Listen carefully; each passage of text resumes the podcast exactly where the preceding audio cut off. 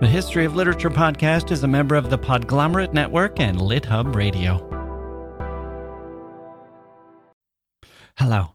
Are we humans residents of the planet Earth? Or are we simply stardust? What if we're both? What does that mean for us and how we should think and what we should do?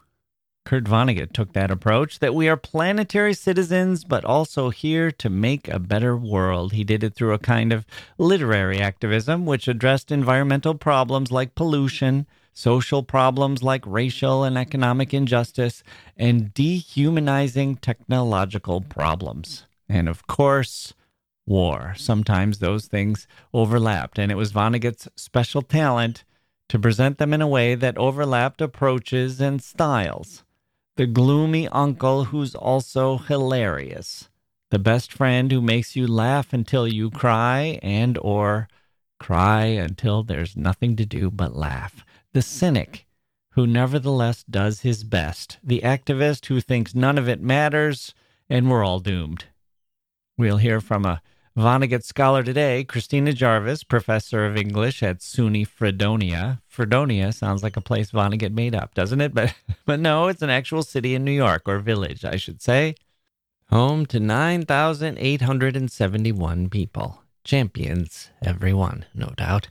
Professor Jarvis has written a book called Lucky Mud and Other FOMA, a field guide to Kurt Vonnegut's planetary citizenship. There's a picture of Vonnegut holding a monkey on the cover, and it's very easy to imagine the two of them thinking very similar thoughts as they gaze out at the humans who are busy running around, attempting much, accomplishing little. But there is accomplishment in the attempt, perhaps. Christina Jarvis here today on the history of literature.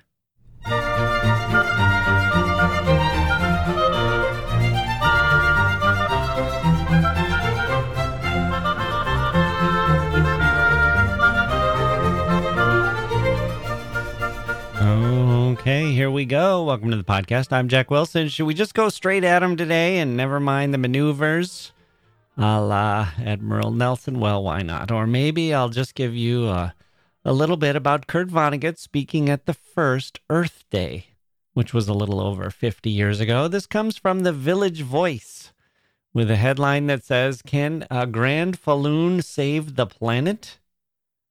The Voice's website today very wonderfully gives us the article as it was printed on the page, letting us see what was around this article. A lot of ads for furniture. I guess residents in the village move in and out a lot, maybe, stuffing those little apartments of theirs with mattresses and shelves and bric a brac and junk.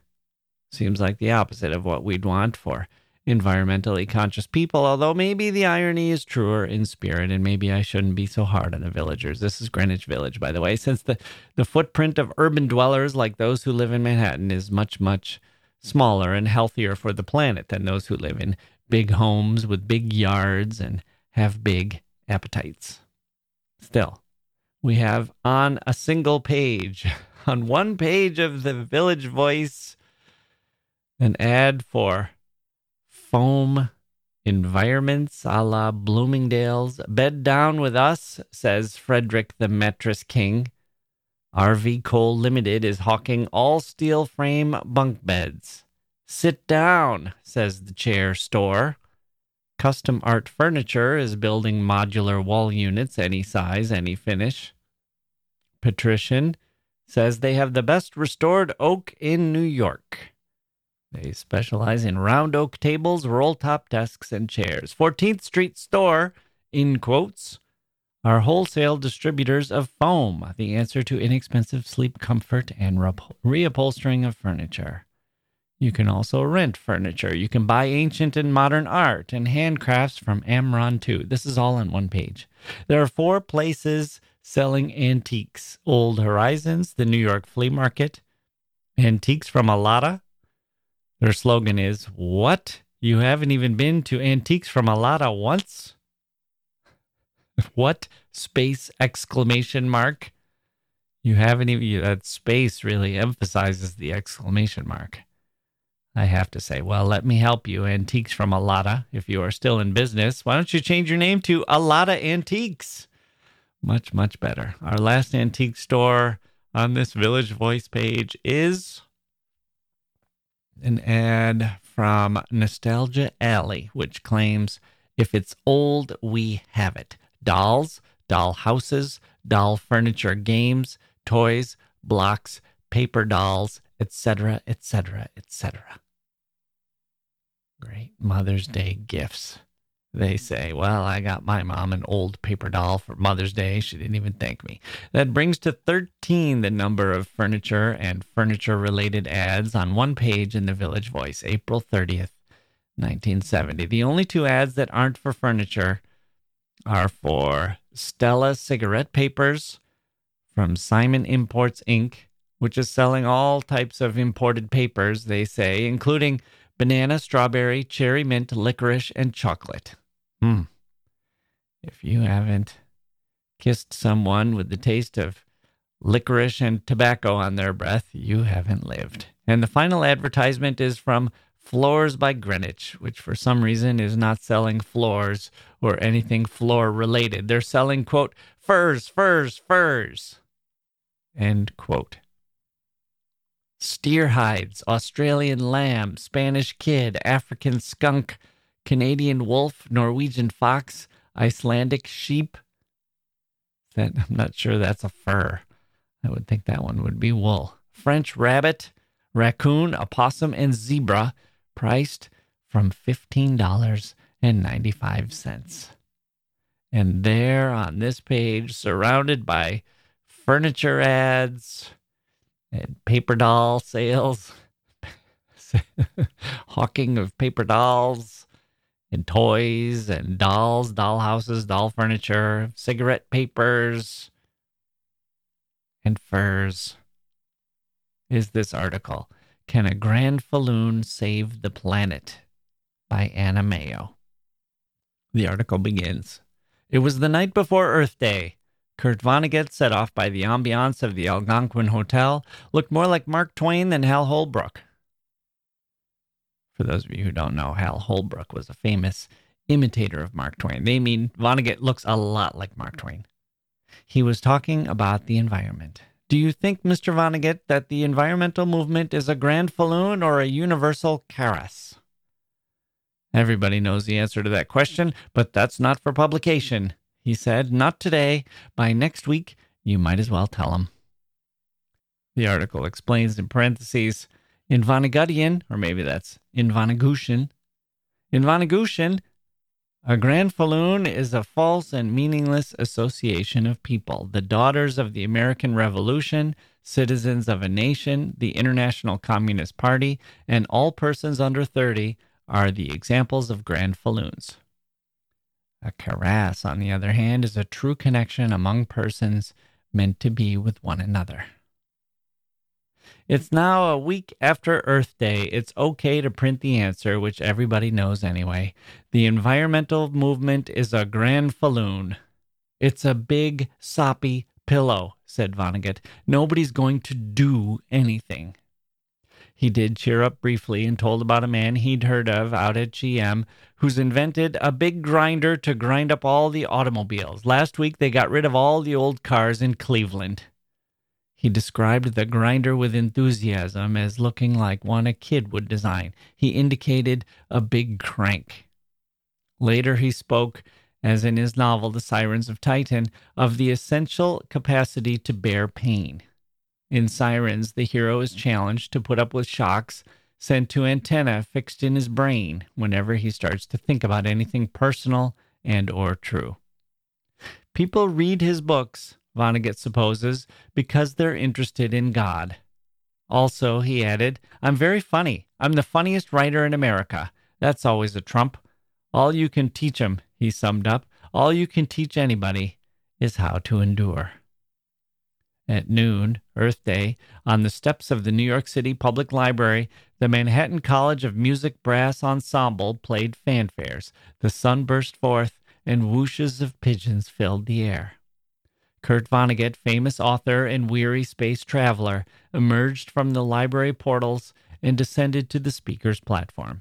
Among the several dignitaries, he was the gloomiest. It is unusual, he began, for a total pessimist to be speaking at a spring celebration. Anyway, here we all are, the peaceful demonstrators, mostly white. President Nixon has our power and our money, and the best thing for him to do is get out of the war business. Will he do it? No. And as the war goes on, meanwhile, we are free to walk up and down Fifth Avenue picking up the trash missed by the sanitation department. We can surely look forward to some great advertising campaigns. Now, polluters are looked upon as ordinary Joes just doing their jobs. In the future, they will be looked upon as swine. Will the president do anything about pollution? Probably not. In closing, Vonnegut consoled the crowd after his fashion. Those who try their best to save the planet will find a loose, cheerful, sexy brass band waiting to honor them right outside the pearly gates. What will the band be playing? When the saints come marching in.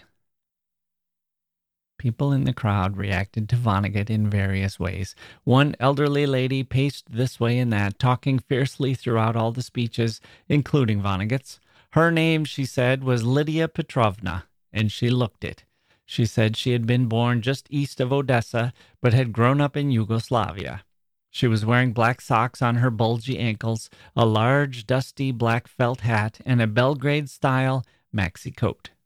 A gold monkey pin with green rhinestone eyes was pinned on the back of the hat, and she carried a sturdy, rubber tipped cane. Although much of what she had to say was in Yugoslavian, she did get across in English that the trouble is, we don't listen to the right teachers. This could be. A music professor from Iowa with a neat white mustache walked down the middle of Fifth Avenue. He was holding a flower. He didn't have time to make much of a comment on Vonnegut's speech, since he was intent on singing the 12th century canon, Summer is a Comin' In, in Old English, all parts. He preferred not to give his name as he didn't trust reporters. Bad experiences, you know. But he didn't mind being called Mr. Daffodil for the day, like the roast beef once eaten on Fridays by resourceful medieval monks who baptized it as fish. Te baptizo carpum. You can baptize me, Daffodil, he said rosily. He and Lydia Petrovna gave the impression they knew a lot about how to endure. That's the article from the Village Voice on the first Earth Day, including Kurt Vonnegut as he spoke on the steps of the New York City Public Library. So there we have it daffodils and fish struggling against the current of furniture, foam, and furs, and Kurt Vonnegut as our merry cherubim, smiling with sad eyes. Christina Jarvis after this. Hey grown-ups, the Cat in the Hat cast is a new podcast from Wondery, perfect for the whole family. Join the Cat in the Hat and your favorite Dr. Seuss characters as they get whisked away on a new adventure every week. Fish dreams of creating his very own polite and quiet podcast. That is, until he gets a surprise visit to his Fishbowl podcast studio from the Cat in the Hat himself. And it becomes very clear that the cat has other plans for the podcast, and those plans are the opposite of quiet. The cat may be disruptive, but it turns out he's also a great help to get fish out of all kinds of predicaments. Bursting with music, silliness, and rhymes, the Cat in the Hat cast encourages us all to find fun that is funny in every episode. Sing along to new favorite songs, try your luck at Titanic tongue twisters, have some fun with wondrous wordplay, and most importantly, Bring your family along for all of the adventures in the Cat in the Hat cast. Follow the Cat in the Hat cast on the Wondery app or wherever you get your podcasts. You can listen to the Cat in the Hat cast ad-free right now by joining Wondery Plus in the Wondery app or Wondery Kids Plus in Apple Podcasts. Okay, joining me now is Dr. Christina Jarvis, professor of English at Fredonia University in upstate New York. Dr. Jarvis has taught numerous courses in English and American studies. She's the author of the book The Male Body at War American Masculinity During World War II and the recent book, Lucky Mud and Other FOMA, a field guide to Kurt Vonnegut's planetary citizenship. Professor Jarvis, welcome to the History of Literature. Thank you so much, and thank you for having me. I just wanted to, to thank you on behalf of book loving people for doing the podcast. I think in the Vonnegut world, you would be a secular saint. okay, well, that's high praise. I feel like maybe we should just wrap things up there. I'm not going to get better than that. Okay. Uh, so we have explored Vonnegut's life and works a few times before, including his experiences in World War II and how they helped form him as a writer and a person. And I was wondering if your interest in Vonnegut grew out of your research and your writing of the previous book about World War II, or if you were a fan of Vonnegut and had a, a scholarly interest in him before that. So I actually have a kind of a winding, circuitous relationship with Vonnegut.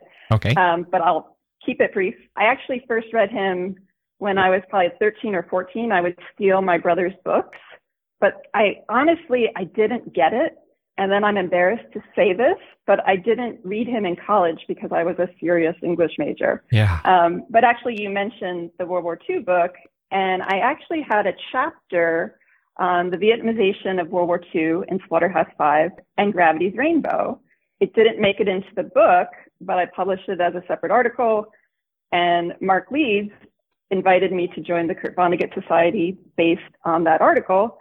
And sure enough, I accepted it. And then it was actually my students demanding that I teach more than Cat's Cradle that kind of got me to take the deep dive. And I've been um, following these peculiar travel suggestions ever since. Mm. Were your brothers older? Oh, I just had one brother. He's three years older, but he would actually steal them from my mom. Oh. And, you know. So Vonnegut had been on the shelves in your house.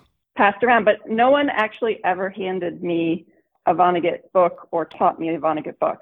Yeah. It seems like you maybe were a little bit young. It seems like I don't know. I, I kind of feel like there's a, a space that he occupies that I mean, my own experience was he appealed to that side of me that was also reading Mad Magazine and watching Monty Python and Saturday Night Live, and but then got a little bit older, a little bit more sophisticated, and it was really when I was 18 or 19 that I could truly appreciate him. I agree completely, and I think we overlap with the Monty Python and just the sense of being irreverent. Yeah, right. Okay, so from there, what made you decide to write a book about Vonnegut and the environment? Was the environment something you were interested in separately, or was it because you noticed a particular connection with Vonnegut and the environment that you wanted to explore? So, kind of both. I was getting more involved with sustainability for my own kind of personal and family and just, you know, being a person on the planet with a lot going on. But really, as I, you know, I mentioned my students, as I was, you know, being a good teacher and preparing, I came across an interview from 1969 where Vonnegut talked about a draft of Breakfast of Champions where he has the Great Lakes disappear under plastic pollution. Mm. And I was like, what? That's not in the book, you know, and then I just kept digging and I found, I was like, he spoke at the first Earth Day. He spoke at an anti-nuclear rally after Three Mile Island. You know, I just kept finding all these other pieces and I realized there was a much bigger story there. So I kind of, you know, wanted to go with that. But I also, you know, in doing the project and really focusing on his environmental and social justice work, I think it's important sometimes to kind of decenter Slaughterhouse Five. It also felt like, even though that was and is, you know, his major breakthrough novel, it just felt like just the stories kind of solidifying the way you know you would hate for mark twain to be reduced to say huckleberry finn. Mm-hmm. so I, I really want to kind of tilt the axis of his career and instead of putting slaughterhouse five at the center what happens if we just move it forward to that earth day and then you know re-envision his career? So i think in part it's allowing his other works to shine as well. Right yeah i think that's really true. We've kind of have come to associate Vonnegut with a few there's a few things that he still is in the the popular culture with and and internet memes and so on. And and one of them is his description of stories and storytelling. And every once in a while he'll have something about art or writing that that makes it. But i think for the most part he's kind of become viewed as this World War II survivor who and POW who ended up being crucial to the Vietnam movement. And we forget that he had this environmental uh, side to him. And maybe we should talk about his Earth Day speech, which is pretty incredible. It's about 50 years ago. And a lot has changed since then, but a lot hasn't. So, what were you seeing there that maybe the problems that he was identifying that have been addressed or not? And so, I'm sure all of your very fine listeners are well aware, but I always have to remind my students that so much of the environmental regulations and protections we take for granted didn't exist in 1970. I mean, we had the Cuyahoga River catching on fire multiple times, oil spills. I mean, near where I live, there was a nuclear, a commercial nuclear reprocessing site. I mean, I think we forget that. Mm-hmm. And so, and also, I mean, just how bad the pollution was. I mean, just how awful things were. Leaded gasoline and acid rain and. Uh, Absolutely. Yeah. Um, so just a reminder of that. But in Vonnegut's speech, I think the thing that's really striking, they title it in, when they collect it, Nixon's the One. He really wants to focus on big systemic change. And he, in fact, kind of criticizes the anti litter campaign, which a lot of the corporations were actually doing to, you know, show they were on board. And so Vonnegut, though, is saying, no, no, no, we have to go after government. We need these big things. And of course, you know, Earth Day was hugely successful. We did get the EPA. We got the bans on leaded gasoline and DDT. It's the Clean Water Act and the Endangered Species Act. And so they actually accomplished a lot. Yeah, I mean, picking up litter is about the most corporate friendly environmental policy you can imagine. You can see why that would be the least threatening to them. Yeah, and there were, I mean, crazy campaigns, Susie Spotless and the Keep America Beautiful, you know. Yeah. And it, I have to say, it's not that dissimilar to how, you know, a lot of the fossil fuel companies distracted us with our individual carbon footprint instead of, again, going after bigger issues. Right. Change the light bulbs in your house. Yep. Hmm. Instead of like, no, let's make international climate pledges and work on decarbonizing, etc. Yeah. So Vonnegut was pretty pessimistic in 1970. I was reading in your book that he was viewed that way at the time as well. Kind of the oh, here's the the gloomy Gus of the of, of the speakers. What would you say would be the source of his pessimism? For people who don't know the speech, I mean, he literally begins. It's unusual for a total pessimist to be speaking in springtime, and you know, he calls the not in the the speech, but in an interview, he calls the environmental movement, a soppy pillow, and a granfalloon. And I think we, again, have to keep in mind a couple things. One, you know, the broader rhetoric was, you know, this is the Earth's last stand, the guide for survival. But also, I mean, Vonnegut had marched at the Vietnam moratorium and Nixon was watching a football game. Nixon sat out Earth Day. You know, he didn't participate. Yeah. He actually bugged the headquarters of the organizers. So you could see you know, based on experience and also the lack of response in Vietnam. I mean, using agent, I think we like took out one eighth of the country, you know? I mean, so I, I could see why he would have been pessimistic. But if I may push back a little, because I think sometimes we, we think about Vonnegut in this apocalyptic prophet of doom. There's actually beneath that pessimism, he actually was quite, I wouldn't necessarily say optimistic, but working for change anyway. Yeah. For example, you know, he donated the Earth Day speech to a collection and they used the proceeds to actually unseat seven of the 12 worst Congress people with the worst environmental records. He donated his Bennington address speech for use in an Earth kit put out by Wave Hill. And he, you know, kept addressing it in his work. So, you know, I think sometimes with Vonnegut, you have to look at what he does and not necessarily what he says. Hmm. If that makes sense. Because if he truly was a pessimist, he wouldn't keep writing and doing things. Yeah, right. He's sort of the quote. I think it was in your book that I came across it again, but it, it's it's something like he he believes that humanity is capable of the very worst things, but he loves us anyway. Yes, I love that quote. I think it's Jay Venturi. Kurt Vonnegut saw us for who we are and loved us anyway. Yeah. I love that quote about him. it's so true.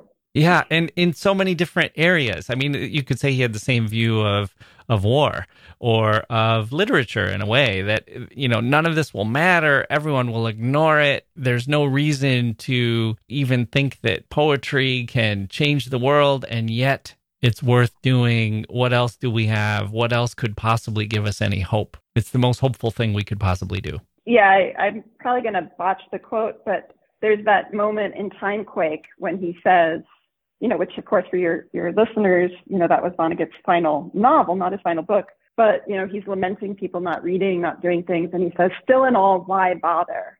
Because I think and feel as you do. I care about many of the things you care about. Even if other people don't care about them, you are not alone. You know, that says a lot there. Okay, well, let's take a quick break and then we'll come back. I want to ask you about your research uh, into this book and then kind of talk through some of the terms of the book that are right there in your title that I think we should explain. Okay. Okay, we are back with Christina Jarvis, author of Lucky Mud and Other FOMA, talking about Kurt Vonnegut. So, why don't you tell us about your experience at the Lilly Library? Oh, that whole experience was just one big Uncle Alex moment. Uh, you know, it's just the joy of discovery. Yeah. I don't. I don't think people realize how much is there. Yeah. What is there? Okay. So not only do you have his manuscripts for most of his major works, you know, you could chart the full 20-year history of Slaughterhouse Five, for example. These are typewritten you see the typescripts of different drafts, or do you get handwritten pages, or what do you see? A whole combination of things. Mm. I mean, you have, he typed everything, but hand corrections, drawings. But in there, you'll find, you'll literally find like notes he wrote to himself, his laundry list, his to do. I mean, just, you, you're seeing an author in his most private, in his head. I mean, it's to me one of the most intimate spaces. But in addition to just that, you have, you know, his all of his anthropology materials, everything. He kept everything from grad school. You have, you know, his artwork. You have his fan mail, his letters, his family history, his report cards, his passports. I mean, you could just dive in. There's so much there. But I think one of the things that's really unique about Vonnegut, you know, he, until Timequake, he was still using his Smith Corona typewriters. Mm. You know, there's every draft. I mean, some are some are obviously missing and they're not there for everything, but you could just watch, you know, how he built this. It's incredible. Right. And you said that it changed your some of your initial assumptions and approaches to the topic. Oh, I mean, once you get into the manuscripts, it just blows your mind. So for example, you know, I kind of thought he wrote the things chronologically, but Cat's Cradle has a 13 year gestation process. It goes in all kinds of, of different directions. Yeah. But the crazy thing about it, in most of the drafts, the apocalypse, the Ice Nine apocalypse doesn't happen. You know, like you see versions where there's like Ice 8, 9, and 10. I mean, it just goes in so many different directions. And what I realized is this, there are just these incredible stories behind the stories. I mean, there's like a fourth dimension to so many of his works that really reveal a lot about his process. Oh, wow. I also found out, you know, he famously said, you know, throughout most of his career that he was a basher.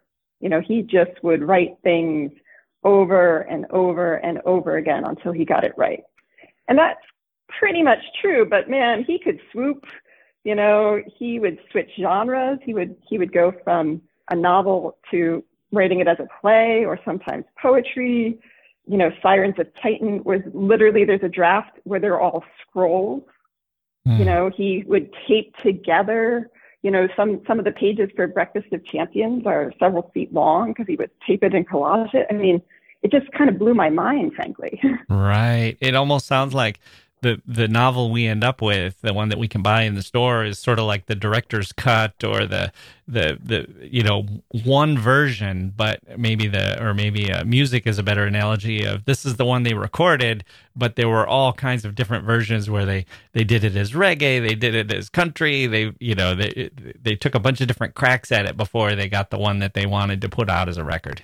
Exactly, and I think it it showed you know for people who know Vonnegut I think he's famous for being accessible, kind of on a syntax level. Yep. But I could tell you he worked tremendously hard to make it easy on the reader.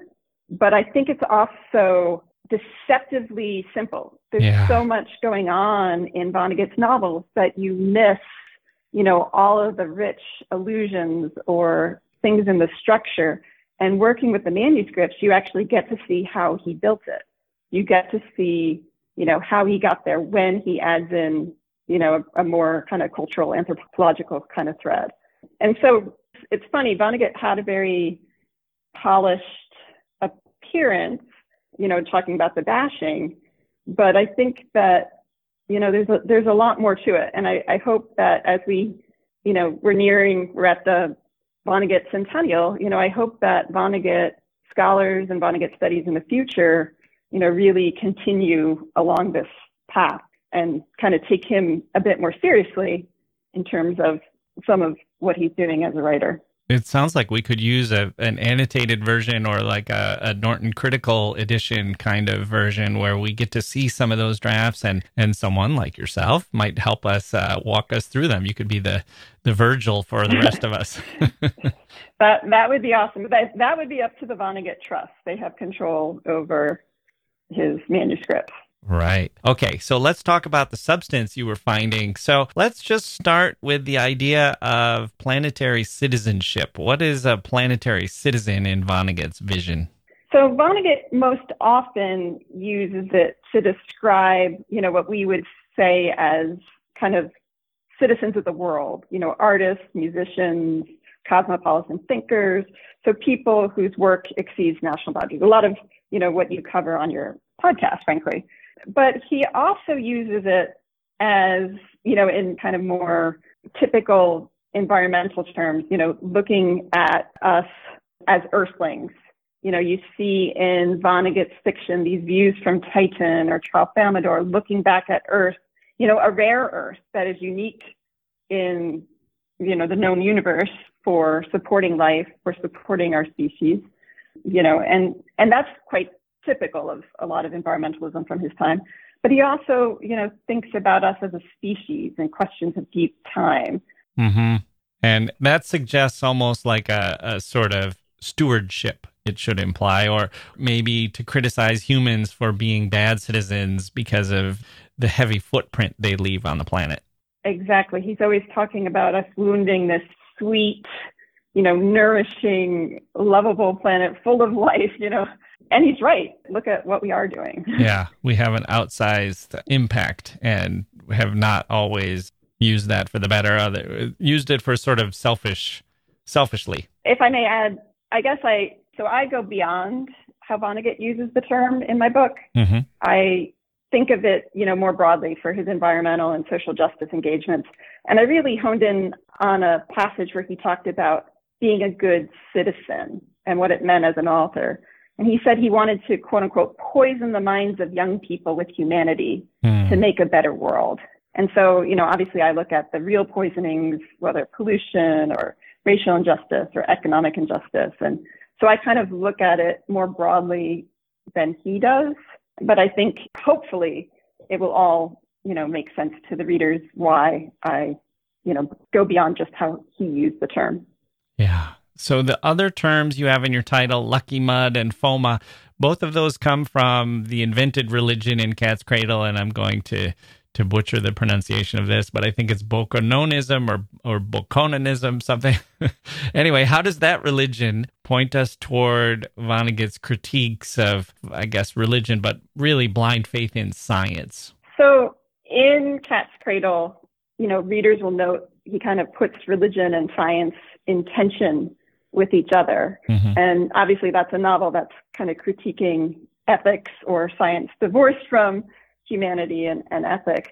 But rather than just kind of merely critiquing religion and saying it's a sham, I mean, Bokononism is a totally invented religion founded on shameless lies, he uses the terms to make us look back and question science. And I think one of the moments that really captures that is when he uses the term granfalloon, which is a meaningless association of people. And he gives, you know, example like the International Order of Odd Fellows or the DAR. But then he says, any nation, anytime, anywhere.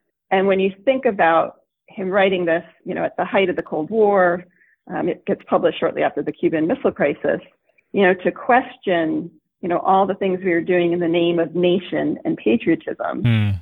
you know, is a pretty strong indictment. And I think it also squares, you know, again, thinking beyond national boundaries. Yeah. I just saw a thing on the internet where they, it was a history site and they were saying it was the anniversary or something of one of a military general who had gone before Congress and had testified at a hearing that the United States needed, I think it was 151,322 nuclear missiles in order to protect the country, in order to be safe. And it, I was just staggered by the number, but also the precision that that was the exact number that they determined that were needed. And you can kind of then say, well, the generals know, you know, what do I know? The generals know. And seems like that's the kind of thing that would have driven Vonnegut crazy. Oh, absolutely. And I mean, I mentioned, we mentioned earlier, you know, kind of getting away from what he said about war, but, you know, his critiques of military technologies, for mm-hmm. example, nuclear weapons that can, you know, destroy huge swaths of people in you know, instantaneously throughout his entire career, never uh, stopped challenging that. You know, he raised that question and that issue, and I would say throughout his life. So I didn't mean earlier when I was saying to decenter Slaughterhouse Five because he really was consistent in challenging that, not just because it destroyed people, but because it destroyed, you know, entire cities, habitats.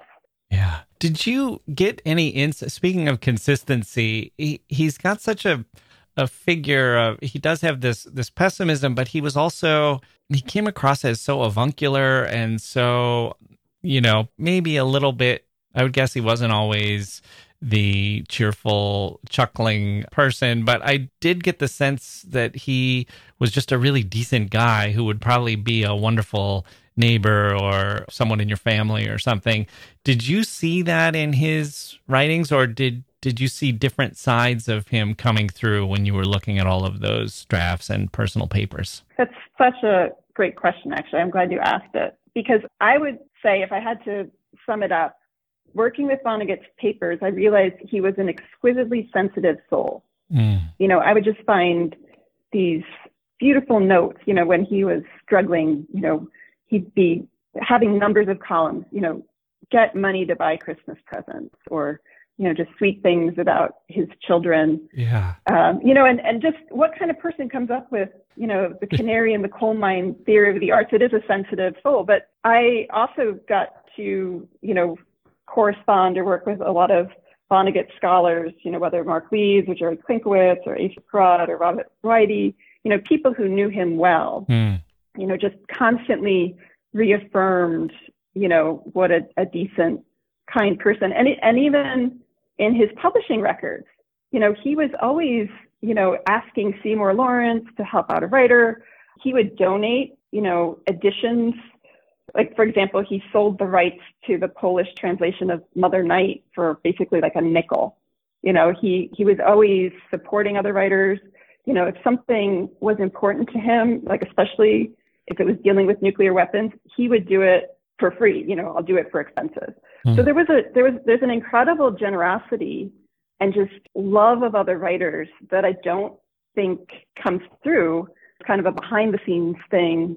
And so I, I hope that your listeners realize that yes, that avuncular, you know, these calls for common decency and dignity, it's real. It's a real deal. I don't think you could fake that for an entire writing career. Yeah. Know? Yeah. It's so refreshing. I'm so used to the opposite yeah. being the case where it's like someone is all image and then you find out, ah, oh, it turns out that they're, you know, it's not, I know that a lot of people will say, well, what does that got to do with the books? The books should, should stand for themselves. But it, there is something about when you're looking at someone to tell you things and who are kind of a visionary and are explaining the world. And I think Naomi Klein had said that Vonnegut was a person who saw it all coming. And we kind of look to people like that to be our prophets of a sort. It's kind of nice to find out that they weren't just putting one over on us by, you know, having this horrible personality that they disguised in their writing and in their public figure. Absolutely. I will say I agree with Mark Vonnegut and people who say you know, he was depressed at the end. But I think it's really only until the very end of his life when he was truly kind of heartbroken. But even in the, his very final speech that Mark Vonnegut delivered after he dies, even after, you know, you know, mentioning the coming apocalypse, he ends with a joke and asks us to be unusually kind to each other. And, you know, I mean, he, he couldn't just leave us, you know, even when he was yeah. feeling despair. You know, he was making confetti prints. But I, I do acknowledge, or I don't want to gloss over, because he really was, I think, truly heartbroken by so many things at the end of his life, whether the wars in Iraq or, you know, thinking about climate change. You know, there there was some real despair there. Yeah, Which justified, I think. I, I would agree. I would agree. Yeah. Did he think I mean, I'm always trying to balance this pessimism with the, or or you could say realism, combined with his love for humanity and still having kind of this call for action and a belief in the humanities. Do you think that he thought the arts and humanities would change things for the better, or would you characterize his position as closer to? Well, it's it's probably a long shot and it probably won't happen, but it's probably our only chance, so we might as well uh, hope that this is what's going to end up saving us? So, again, another great question. Um, so, I think the thing with Vonnegut, he asks really big questions, right? You know, what is the purpose of a human life? What are people for? You know, is there free will? Those sorts of things. But his answers, again, like you just identified, are seemingly small, you know, connection to the arts and, and writing. And I guess having looked at the whole trajectory of his career, I would say he honestly, you know, in the 70s and 80s and sort of at the height of his public spokesmanship days, I think he honestly really believed, although, you know, he mentions the whole thing about Vietnam and being the banana cream pie, I think he honestly believed that we could make things better. Mm. Um, but then as toward the end of his career, I think he, you know, was focused more on comforting human beings and these small actions, you know, being a secular saint, creating art because it'll make your soul grow, investing in community. But I appreciate that he kind of never gave up. You know, there's there's a real resilience. He didn't write us off, but I I think he he probably had less optimism at the end of his career than when you really look at his work from the 70s and early 80s. Hmm. Okay, well, this leads me right into I have a special bonus question for you. Okay. Are you ready? I, I think so. I don't know. Okay. On your nth visit to a library filled with the papers of Kurt Vonnegut, you fall asleep at your desk, your head swimming with ideas. When you awake, a kindly man with sad but twinkling eyes is sitting across the table. It's me, he says, Kurt Vonnegut. I've come back to put things right as best I can. What do you think I should do? Should I write a screenplay? Write a novel, give a lecture or interview, make TikTok videos, or should I scrap all that and go out and get a job in business or the government or maybe run for office myself? Knowing Vonnegut's talents and the state of the world in 2022, what advice do you give him? How can he have the most impact? Well, it's funny because Kurt, of course, you know, critique the internet and I don't you know, I think I think, you know, he would always say, you know, person can teach a child, you know, what humanity can do. Yeah. I I think he would double down on human communities. And I think, you know, and the thing is, you know, with his his relationship with technology, I mean, he had a chess playing robot. I mean, he had a more complicated relationship with technology. But I think he would really do everything he could. And I would see him reinventing himself in whatever way was necessary to help us restore human communities. I think he would double down on, you know, common decency, mm. dignity, you know, cultural relativity, being, you know, a whole lot more kind than we are. And I think he would go in whatever direction he needed to go. It might be art, it might be film, however he could get that message out. Yeah. I mean, now that even public libraries are under attack, maybe he could become like a cabinet level uh, librarian czar or something. Well, or maybe, you know, one of his big ideas was that we have a secretary of the future. You know, in Sweden, of course, has one. Oh. You know, maybe maybe he would make that his mission that every every country, every you know board, every everything has a secretary of the future. And and frankly, that wouldn't be a bad idea if you ask me. yeah, wouldn't that be a, a good position for him? Oh, he, that would be yeah. if anyone, he was so prescient on so many things. He would be he would be one of my first nominations for sure. Yeah, I like that idea. Work for the United Nations as the uh, Secretary of the Future. Yeah, we could use all we could get. okay, well, let's leave things there. Christina Jarvis, thank you so much for joining me on the history of literature. Thank you. It's been a pleasure. Okay, that's going to do it for this episode of the History of Literature. My thanks to Professor Christina Jarvis for joining me. Her book is called Lucky Mud and Other FOMA. Available now in bookstores everywhere. And my thanks to the Village Voice an intrepid reporter Anna Mayo, and to Kurt Vonnegut, happy wanderer, who is hopefully happy wherever he is currently wandering. I suspect that he is happy, and I suspect that he is welcoming those saints, maybe playing the tuba to help them come marching in. A tuba which he does not know, does not quite know how to play correctly but he's playing it with gusto, nevertheless. Speaking of not knowing what to do, but doing it with gusto, I'm Jacke Wilson. Thank you for listening, and we'll see you next time.